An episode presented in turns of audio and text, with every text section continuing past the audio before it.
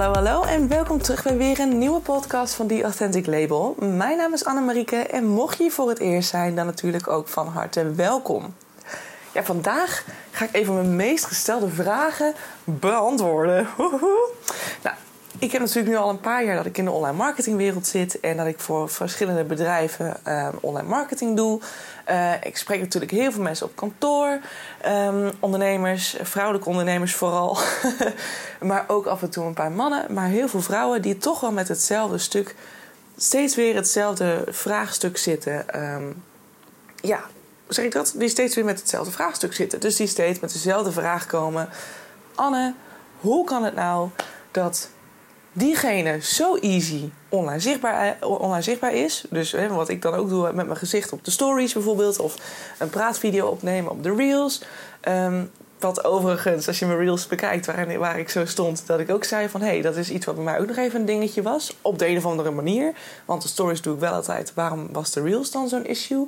Nou, heb ik ook toen beschreven in de caption volgens mij. Dus als je hem wil zien, dan moet je even naar mijn account gaan. At the.authentic label. En dan kan je hem terugvinden.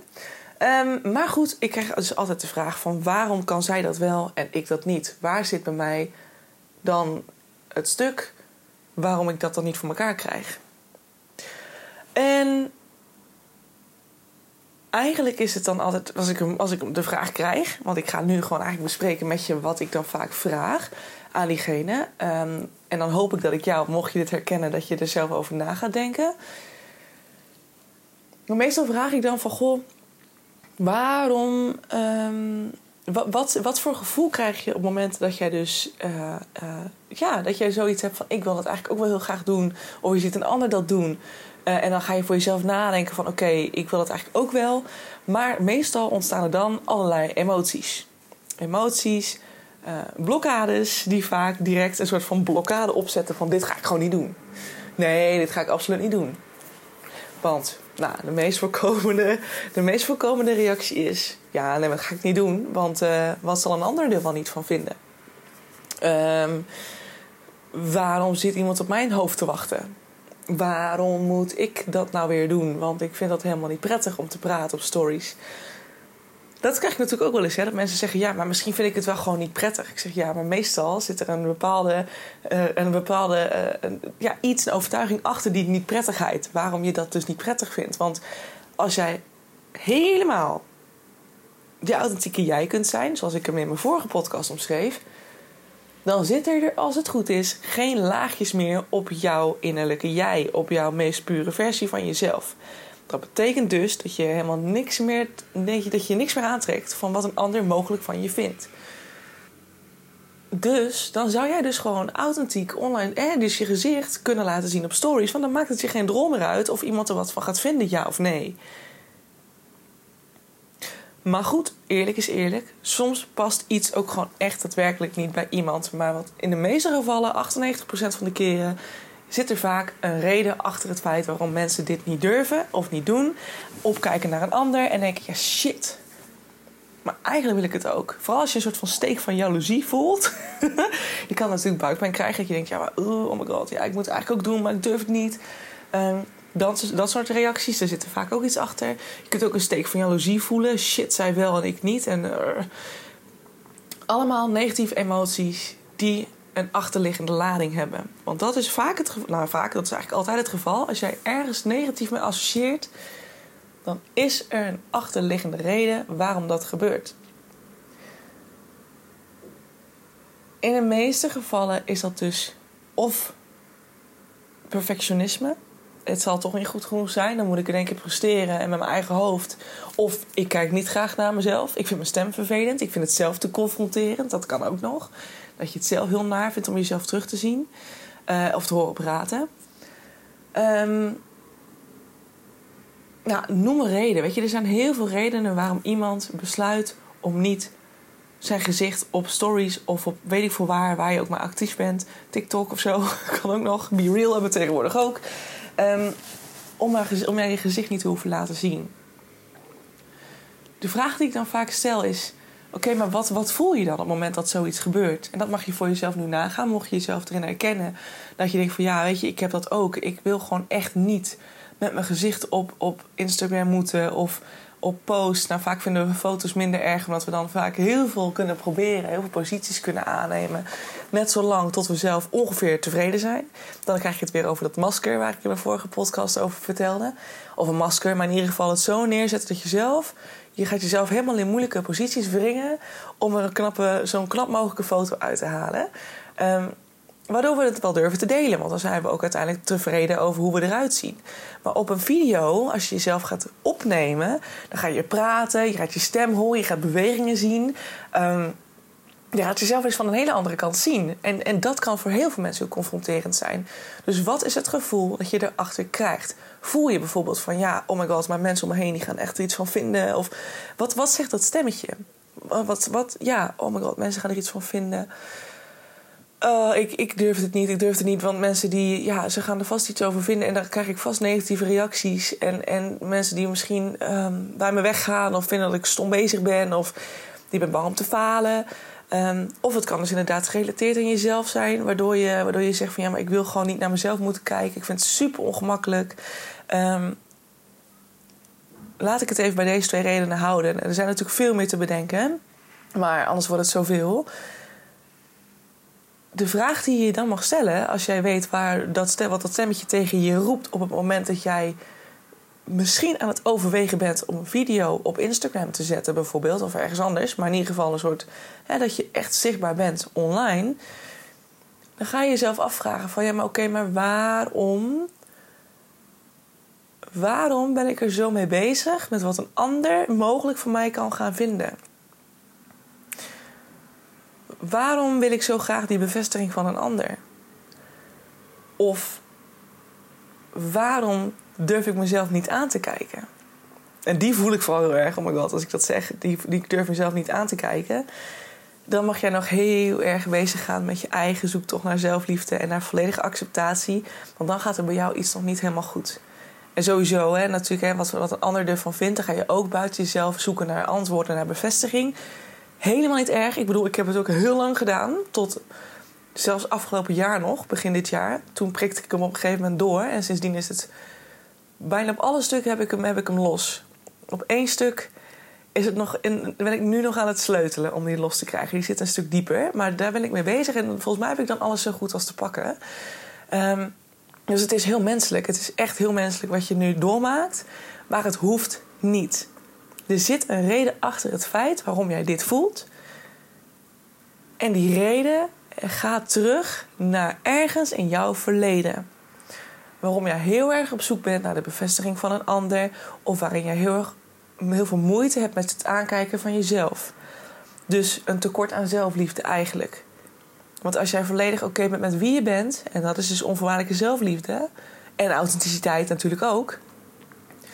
dan maakt dat je niet meer uit. Ook de bevestigingszoek bij een ander hoeft dan niet meer... want je weet dat je no matter what genoeg bent. Jij bent genoeg.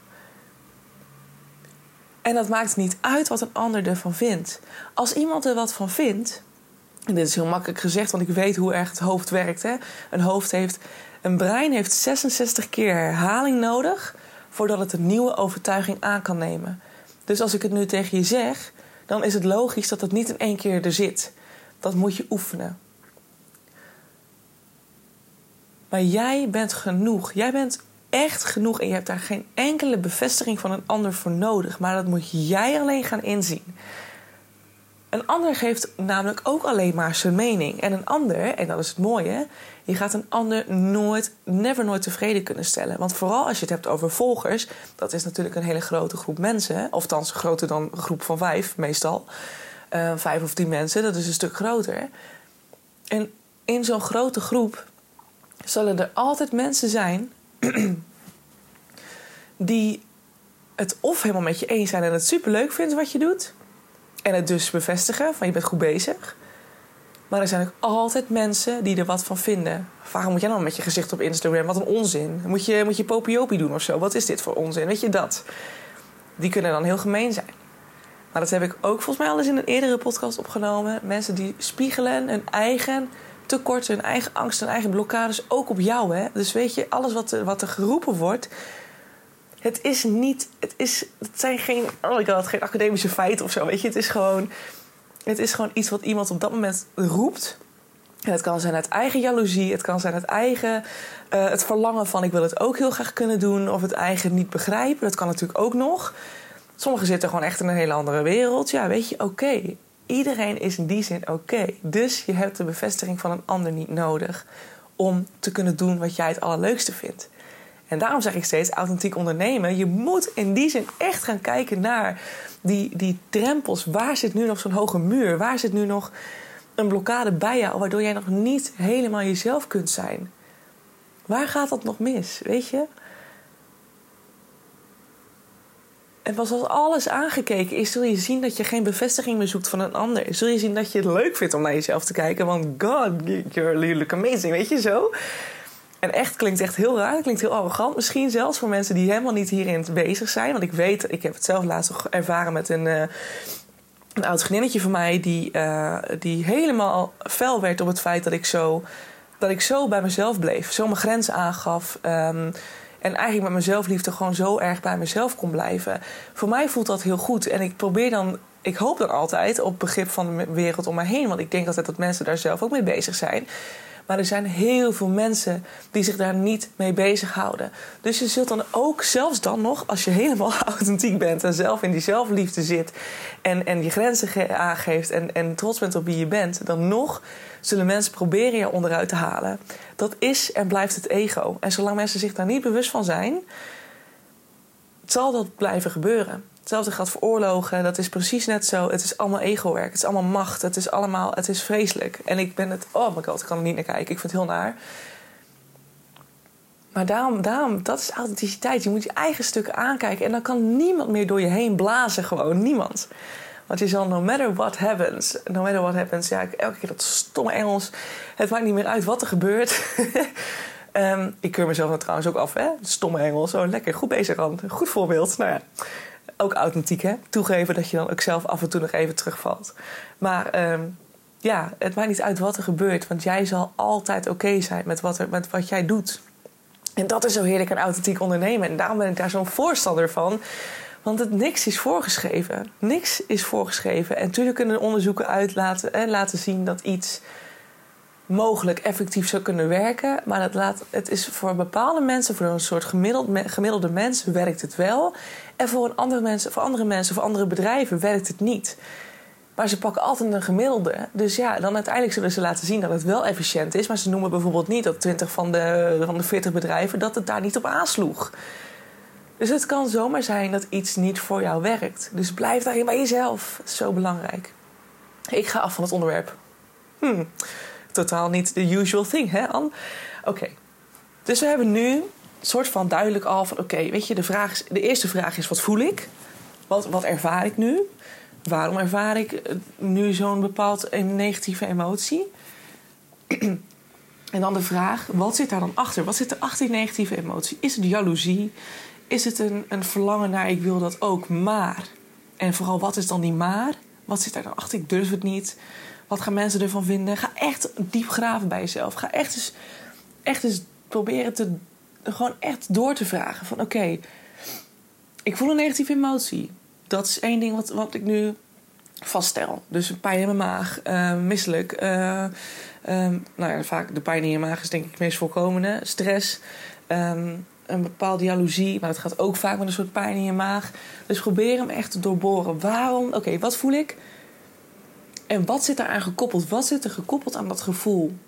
En dat gekoppelde kan dus zijn: ik durf mezelf niet aan te kijken op de stories. Ik vind het heel ongemakkelijk om mezelf te laten zien. Ik ben bang voor wat mensen ervan gaan vinden. Ik ben het toch niet waard om dit te doen. Want waarom moet ik dat nou doen? Ik ben er toch niet goed genoeg in of voor. Noem maar op. Die koppel je eraan. Schrijf hem op. Je ziet hem voor je. Oké, dit is nu waar ik mee struggle. Dit is mijn stuk. Dit voel ik. Dit zit erachter. En dan is de vraag, en dan is het ook wel een soort kwestie van teruggaan in de tijd. En dan, soms heb je daar gesprekken voor nodig met ouders of met mensen die je in je vroegere leven hebben gevolgd. Als jongs af aan, van 0 tot 7 jaar, weet je vaak niet meer precies wat er allemaal gebeurd is. Soms ook wel, als iets heel traumatiserend is geweest, dan kan je het terughalen. Maar dan is het onderzoek begonnen. Want je weet dus nu van oké, waar zit het pijnpunt? Wat zit eraan gekoppeld? En dan is de vraag, waar komt het weg? Want alles wat je nu ervaart, en ik zeg het steeds, alles wat je nu ervaart is het resultaat vanuit een patroon uit het verleden. Vanuit een pijnpunt, vanuit een struggle uit het verleden. Iets wat je hebt moeten doormaken. Iets wat zo flink gezet is in jouw lichaam, in jouw energie, in jouw emotioneel systeem. Dat nu dus deze emoties opwekt zodra het dus aangeraakt wordt. En als je hem op een gegeven moment hebt en je voelt hem als je het hebt. Dus het is ook echt belangrijk dat je probeert te connecten met je gevoel. Want je gaat nu eenmaal op emoties werken. Dit is waar je naar mag kijken. Emoties, pijnlijke emoties, die zijn er niet om van weg te lopen. Nee, die zijn er om naar te kijken, om te omarmen en om die te herstellen. Om die blauwe plek als het ware op je emotionele systeem, om dat te herstellen. Om dat weer liefde te geven, om dat weer oké te laten zijn. Want dan heb je dit niet meer. En dat is ook allemaal, al die stukken aankijken, is ook echt een vorm van pure zelfliefde. En ik ben daar intussen, ik kom van heel ver weg. Ik had echt niks. Ik was constant buiten mezelf bezig. Alleen maar, bijna letterlijk, alsof mijn ziel constant buiten mijn eigen lichaam liep. Zo zie ik het soms voel me. Om altijd maar te kijken, wat vindt een ander, wat wil een ander, hoe kan ik mezelf aanpassen? Ik had niks. Ik kom ook van de scratch. En ik ben zo fucking trots op waar ik nu sta, jongens. En ik wil dat zo graag aan jou meegeven. Dat kan. Jij kan dat ook. Het enige wat het vraagt, en dat is misschien ook even een drempel, mag je direct weer naar kijken. Waarom vind ik het moeilijk om naar mijn emotie te kijken? Vaak is het omdat we bang zijn voor wat erachter zit. Daar heb ik ook een podcast over opgenomen. Vooral niet bang zijn voor je eigen angsten, voor je eigen pijnpunten. Volgens mijn podcast 4 of zoiets. Dus luister hem dan ook vooral. Maar op een gegeven moment heb je hem door. Op een gegeven moment, dan, als je het patroon al ziet, als je ziet waar het wegkomt, want je voelt hem. Je voelt ineens heel duidelijk van, oh my god, dit is hem. Ineens zo'n heel helder moment, dit is hem. Niet meer twijfelen, dit is hem. Als jij ook maar ergens denkt van, oké, nu heb ik hem, dan heb je hem ook. En dan gaat het herstellen beginnen. Want alleen als je door het alleen maar te doorzien al, weet je al van dit is hem. En dan gaat hij, dan is ineens die pijn ook aanwezig. Je hebt ineens weer dat stuk weer voor je. En dat wordt aangekeken. En het is ineens alsof er een heel stuk heelt op dat moment. Dus dat is al heel mooi. Daarnaast mag je natuurlijk nog andere oefeningen toepassen. Die ik ook heb omschreven of heb verteld in podcast 5. Een wat spirituelere variant die heel erg op trauma's ingaat. Dus die gaat echt heel diep. Of in podcast 12. En die is wat nuchterder. Maar die gaat niet zo diep als de oefeningen in podcast 5. Dus die gaat veel meer over het herschrijven van je verhaal. Dus wat is wat je nu gelooft? Nou, als jij heel erg gelooft van ik ben niet goed genoeg. Of ik ben het niet waard. Of ik ben onzeker. Wat vindt een ander ervan? Dan zijn dat soort punten. Die punten zijn heel mooi om oefening 12 op toe te passen. Dus je kunt dan heel mooi gaan herschrijven van wat voel ik nu als ik denk aan het online zichtbaar zijn. Wat voel ik daarbij? Dat ga je helemaal opschrijven. Nou, dan voel je waarschijnlijk heel veel negativiteit. Dus je verhaal zal dan ook heel negatief zijn. En uiteindelijk ga je die dan helemaal doorstrepen. Dus je gaat doorstrepen wat niet meer bij je past.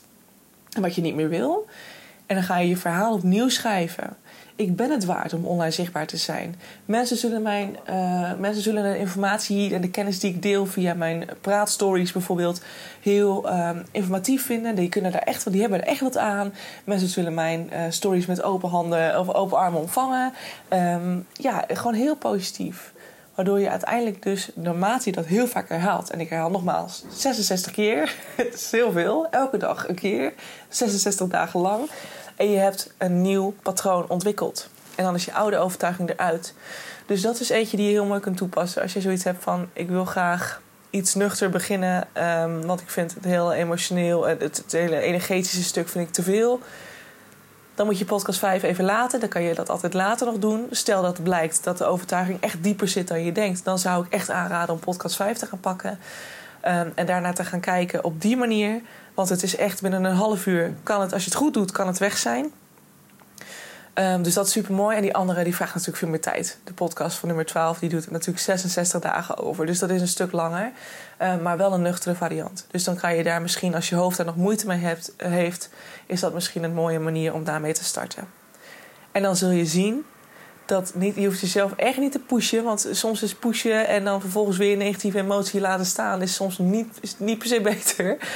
Vaak nog meer schadelijker dan dat je hoopt. Of denkt. Dus ja, doe dat vooral niet. Weet je, ga eerst eens bij jezelf na.